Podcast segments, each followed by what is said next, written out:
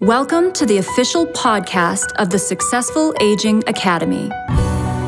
We're dedicated to bringing you the very best real world recommendations and motivation, helping to guide and support you in your effort to improve your quality of life in the coming decades. Are you ready? Hey everyone, welcome back. It's Art McDermott for another podcast on the Successful Aging Academy.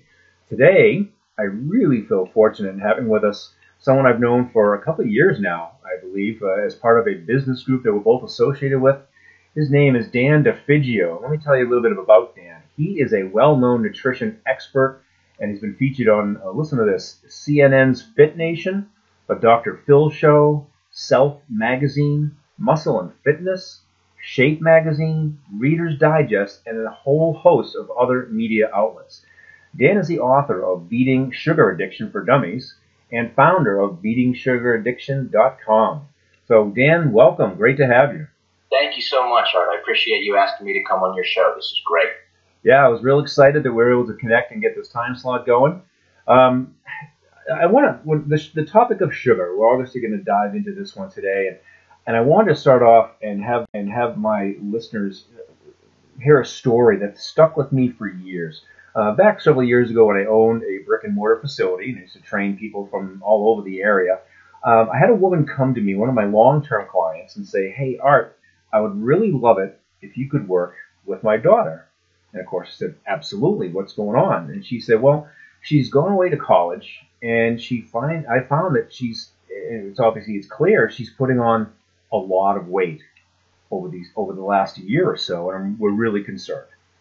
Uh, I said, absolutely, let's set up a time. We'll get her in here. I'll be happy to do whatever I can to help. And then she came back to me a couple days later and said, well, my daughter won't come in. I said, well, why? I, I was kind of surprised. She said, well, because I actually knew the girl as well from her sports training days back in high school. Uh, I used to work. She used to work out at our facility, and she said, well, she knows that the first thing you're going to ask her to do is to quit sugar or cut back on sugar, and she can't. So it was it was so sad because she was so completely addicted to sugar that she wouldn't even entertain the thought of stopping. So I mean, it's such a powerful, powerful you know, chemical in our lives and influence in our lives. And uh, I'd really like to hear, you know, how you kind of got started, what you're doing now, and how you got started on this really specific niche? Yeah, well, I, I started working in the fitness and nutrition field in 1993. So I've been around for a while. And it became clear to me very early on that uh, teaching people about nutrition was really not what they needed. There are so many people who are really struggling with stress eating and sugar addiction that this really became prominent in the, the folks whom I was speaking with, especially the middle-aged crowd. You know, as bodies start changing, you can't eat like you used to eat when you were 20. You know, right. you've got to make some of these improvements and changes. And it became clear uh, that sugar addiction and stress eating are really big problems for a lot of people. So I started to put together some materials and some lessons and some programs around helping people around this. And then um, it sort of became a thing you know, I, I write a lot, I do a lot of interviews, and so I've got a lot of my material out and about in various outlets. And eventually, uh, the publishers who do the dummies books called me up and they said, Hey, we like your stuff. We would like you to do a book for us. And that is how Beating Sugar Addiction for Dummies was born. That's awesome. That's a great story. That's a great story. So, um, so I can see how you naturally, uh, obviously being a fitness pro, um, nutrition guy getting into that niche. So that seems fairly straightforward. Anyone who's been in this industry for any period of time, that's that's really the big the, the big enemy. It's the, it's the 800 pound gorilla in the room. Um, can you tell me a little bit about because you talked about the sugar addiction in there? What, based on your experience, what is the real, you know, the real science behind it and the the levels of addictive, you know, the addictive quality of sugar? What can you tell me about that? Sure. Well, sugar is a sort of a double whammy when it comes to uh, being an addictive substance because um, people who do stress eating and sugar addiction as a habit uh, there are two main reasons and two main obstacles to overcome. Number one is the, uh, well, I'll talk about the chemistry very briefly. I don't want to bore folks with too much uh, nerdy chemistry. But basically, these kinds of substances like sugar, the same thing happens with alcohol and different uh, narcotics like cocaine and other substances like that. They stimulate the pleasure center in the brain. So we get this chemical output of these feel good hormones that we literally can become addicted to. So the more sugar you eat and the more pleasurable stuff you put in your mouth, the more your brain is like, oh man, I got to get some more of this, you know. So that is the chemical version of it. And then the other part that people generally struggle with, and if you're taking notes, write this one down. This is a big one. When you are using a substance, basically to medicate with, what you're doing is you are using that substance as a substitute for something that you really want. Mm, so let's okay. use an example, if I may. Um, let's say you're all stressed out at work, right? You typically have a history of stress eating. Uh, you eat way too much sugar, and you know that you do. You're all stressed out at work. Your boss is breathing down your neck. You're having a terrible day, and your habit is when that happens, I reach for the cookies. So, does that sound familiar? Absolutely. Yep. so, in this particular example, um, if you're feeling really stressed out at work, what you probably want for real is some sort of a feeling of control or peacefulness mm. Or not worrying about what's going to happen. Are you going to get fired? You know, or the, the pressure that's getting to you. See, sugar can't fix that. Sugar cannot give you what you want. And so what we end up doing is we make these habits to use this substance as a distraction against what is really going on. It's very easy to use uh, sugar as something to give your brain something to do for the next two minutes besides feel worried about being stressed. Right, right. And that, I mean, that's an interesting point because uh, I've often just thought of sugar from the clinical side, the science side. Okay, yeah, it stimulates the centers of the brain, et cetera, and it has this many calories per gram, blah, blah, blah. But you're right. I mean, and that ties in really deeply with what we're doing at the Successful Aging Academy, which is really more about not just workouts and nutrition, but about habit change and, and breaking, you know, disrupting those kind of patterns that we fall into every day that are likely, you know, harming us pretty significantly. And, and that type of pattern right there, running to sugar every time you feel stressed, every time you feel like you need to feel good for a few minutes, like you said, um, is is one of those patterns that's that's extremely dangerous and extremely easy to fall into. Yeah, you really hit the nail on the head there, Art. Um, when you talk about any kind of reactive uh, behavior, whether it's eating or using alcohol or drugs or gambling or you know whatever you're medicated with, we're really talking about behavior. Mm-hmm. So it's great to dive into the nuts and bolts of the nutrition science, but my experience has been people already know what they're supposed to eat right? I don't need to teach anybody that a mixed green salad is healthier for them than a donut. Everybody knows that. Right. So knowledge is not really the big problem. It's really behavior and habits. Mm-hmm. Boy, that, that that is so true, and that's I, I see it every day. It's what people are struggling with with my program. Yeah, some of them sure they, they fall into a negative pattern, and it seems to be late at night. They want the sugar craving, blah blah. I'm like, well, it, how much of that is a sugar craving? and How much of that is two things: the habit you've fallen into of desiring sugar at that time of day, and uh, that being a result, of course, of what you ate earlier in the day that brought your blood sugar back down to that level where you need to bring it up again. Right. You know, so it's it's all part of a big overall pattern. Um, so tell me a little bit about the um, addictiveness of sugar, um, like maybe maybe compared to you know other stuff out there. Like uh, you know, I, I've seen these charts where you know sugar's been uh, called one of the most addictive substances on the planet and all that stuff. Is, is that just hype, or, or what can you tell me about that? It's a little bit hype, but it really does uh, work along the same chemical pathways in your brain as a lot of these stronger drugs like cocaine. So the chemistry is pretty similar. I think the thing that makes sugar so much more difficult is that it's pervasive mm-hmm. and it's cheap. Right. And it's socially acceptable. Like if you've got a heroin habit and you're at a party, you can't just like start shooting up heroin. There's a social stigma to it. Maybe Right. you can't handle what kind of parties you go to, Art. Maybe I should. Yeah, I get out of that. Yeah, I get out There's of a that. social stigma around drinking too much. There's a social stigma around drug use or having a gambling problem. But you got to eat. Right. And sugar and dessert, there's really no stigma around that. It's socially acceptable to eat sugar. Right. And it's funny. uh, It's interesting. Somebody said to me a long time ago the difference between maybe like alcoholism and sugar addiction. It's like, well, you don't have to drink alcohol, but like you said, you have to eat every day. And and choosing to eat sugar is just another another choice that no one really around you is going to bat an eye at. Uh, like you said, it's completely, uh, totally acceptable. Um, and the other thing you said there that was interesting is how pervasive sugar is. I want to touch on that for a minute because uh, one of the examples I give when I give a talk on nutrition is saying there really is no viable reason for sugar to be an ingredient in peanut butter, for example. It's Right. put, it's it's in everything. And what can you tell me about just the, maybe the how sugar has infiltrated our, our food system?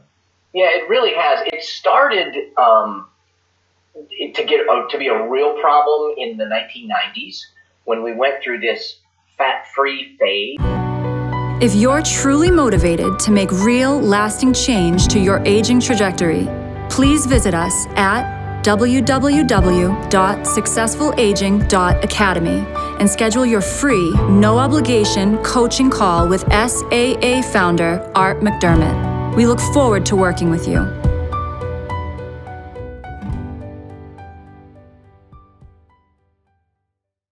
Mm-hmm. where uh, you know dietary fat was was the devil, right? And everybody was trying to stay away from that. So, in it in an attempt to make up for the flavor that was missing when they took out all the fat from these fat-free processed foods, they added a bunch of sugar instead, or a bunch of chemicals for flavoring, or both. So that is the sort of the real uh, genesis of the enormous boost in the uh, sugar content of so many processed foods. It started in the 1970s when they came out with high fructose corn syrup commercially. Mm, right. They started using that, but we really started to see an enormous increase in the sugar content of uh, packaged and processed foods in the 1990s uh, with the fat-free phase. Right. Yeah. And, and high fructose corn syrup seems to be the, the big bad boy, right, of sugar. And um, you know, correct me if I'm wrong, because you're going to be the expert here. My understanding is that the sugar companies, the food companies themselves, are trying to tell people that, hey, sugar is just sugar, and high fructose corn syrup is just another form of sugar. But my understanding is, having you know read it a little bit more than the average person, is that that high fructose corn syrup actually follows a different pathway in in the body, in the brain, and it's how it's metabolized. Is that is that the case? It does, yeah, yeah. Fructose is uh, metabolized differently than uh, glucose, which is the other kind of sugar. Mhm. And so, uh, when you have more than just a very, very small amount of fructose, then it starts to screw around with your uh, your hormones that sense like how full you are and how hungry you are. It starts to uh, change how you metabolize the actual calorie content of it, and it becomes basically it packages up as body fat much quicker because you um, your your liver just puts it as body fat almost immediately. Wow. So any more than just a few grams of fructose at a time can really become a problem over time. In fact, here's your nifty nerd moment for the uh, fun fact of the day, Art. Um, fructose overload is the number one cause of fatty liver disease. Wow. Ahead of alcoholism. Yep. Non-alcoholic fatty fatty liver disease. Right. Non-alcohol. Yep. Yes. Yeah. Oh, wow. That is. A, I did not know that. That, that is Yeah, really. fructose is very bad for your liver in, in all but the smallest of amounts. Wow. Yeah. Uh, yeah. A zero amount would be pretty good. I, I know that the food companies try to do a lot of different things to to downplay the impact of high fructose corn syrup. Like calling it different names. So like the corn sugar, I heard was one they're trying to use because Yeah. everyone, everyone's kind of on to that whole high fructose corn syrup dangers, and um, you know, it's just it really just shows people what the companies will do to keep you know keep selling their products and filling it with stuff that's really not good for us for the sake of profit. Yeah, it's really the, the amount of it that is the biggest problem. I mean, we can manage a few grams of this with no problem. But even, you know, one 12 ounce soda has like 50 grams of sugar in it, Eesh. right? Wow, yeah, So it's just the, the amount that is present in all these different uh, packaged foods and, and sweets and stuff. A few grams is not a problem. We don't have to like sound the alarm that we're all going to die tomorrow if we have a couple grams of high fructose corn syrup. Um, we can deal with that just fine. Our bodies are okay with it, but it's it's the amount, right. you know. Sheer volume, That's- sure. That's a big problem. Yeah. So if I went out and um, shifting gears a little bit here, if I went out and got your book, what what is the book about? Uh, tell me. I mean, everyone's obviously familiar with that series, the For Dummies uh, series. Tell me what they would find if they went out and grabbed that book on Amazon. Well, the way that the dummies books are laid out, they like to cover a subject from A to Z. So there is a lot of information in Beating Sugar for Dummies that uh, goes from the very start of like how sugar works in your body, um, what happens, what are some of the health problems from too much sugar. Um, there are a bunch of chapters on healthy nutrition, like what to do instead of sugar. There are recipes. There are lots of bonus chapters that talk about behavior and mindset. There's a ton of stuff in that book. And I don't want to say, don't buy my book, because everyone should have at least two copies. But if I could pick one tool for people, I'm going to go with my, uh, I have an online course to help people eat less sugar. It's called Sugar Free Me. And you really get to the nuts and bolts of like what to do if you're having trouble and you want to eat less sugar and you don't really know how. Right. The book itself, Beating Sugar Addiction for Dummies, is 300 and some pages. And I enjoyed writing it, and there's a lot of very good information in there. But let's face it, I mean, generally, most of us are not going to read that much material. Mhm. I know if you're like I am, Art, I've got a bookshelf full of books that I sort of poked around in, but haven't Right. really gone from start to finish. So my real goal, in order to try to help people and to get them to actually do something, is to give them a little more of a digestible and actionable program. So that's why I put together Sugar Free Me. That's great because, like you, I am um, absolutely addicted. Speaking of addiction, I'm absolutely addicted to ordering books on Amazon. I mean, if I see somebody, if I, I see a thread on Facebook with some people that I like to work with, and they say, "Oh, I read this book and it's awesome," within 30 seconds, I'm ordering the book. So But- it. Yeah. I'm a bigger fan of ongoing learning, and I love online courses. At any given moment, I have two to three courses going on at any time. So I love the idea of taking the, all that knowledge that you've got from your studies and putting it in that type of form. I mean, that's that's my preferred medium as well, and I hope a lot of people listening would would consider that as a, as a really good option to get the information in, in, in a way that you're really going to retain and implement. Yeah, putting it into practice is really the most important thing. It's great to read and learn and understand, but you've got to do something if you want to change your behavior. So mm-hmm. my course is about doing things. Good, great. All right, so I'm going to put you in the spot a little bit here. Where um, we got a couple minutes left, so this is what I'd like to do. Um, I would like to pin you down and say, if someone came to you and said, you know, I, I need a down and dirty process. I'm addicted to sugar. What can I do to get off the sugar roller coaster? Like I really, this is super important to me. Um, I like, let's say, for example, the, the, the girl in my story at the beginning of the show. What if she walked in? What type of program? What are you going to tell her to do for a strategy? And maybe this is a, a little boiled down synopsis of what your course is about. But what would you tell them to do? Where are they going to start? Where we start is don't try to quit cold turkey. And that takes a lot of people by surprise. Um, I tell people don't do a detox.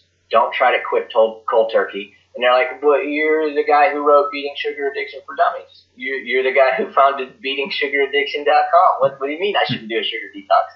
And the reason is the number one reason that people go through this roller coaster of on and off and on and off and success and failure and success and more failure is just the phrase you you described, Art. It's a roller coaster. The number one reason that they stay on that roller coaster is all or nothing thinking.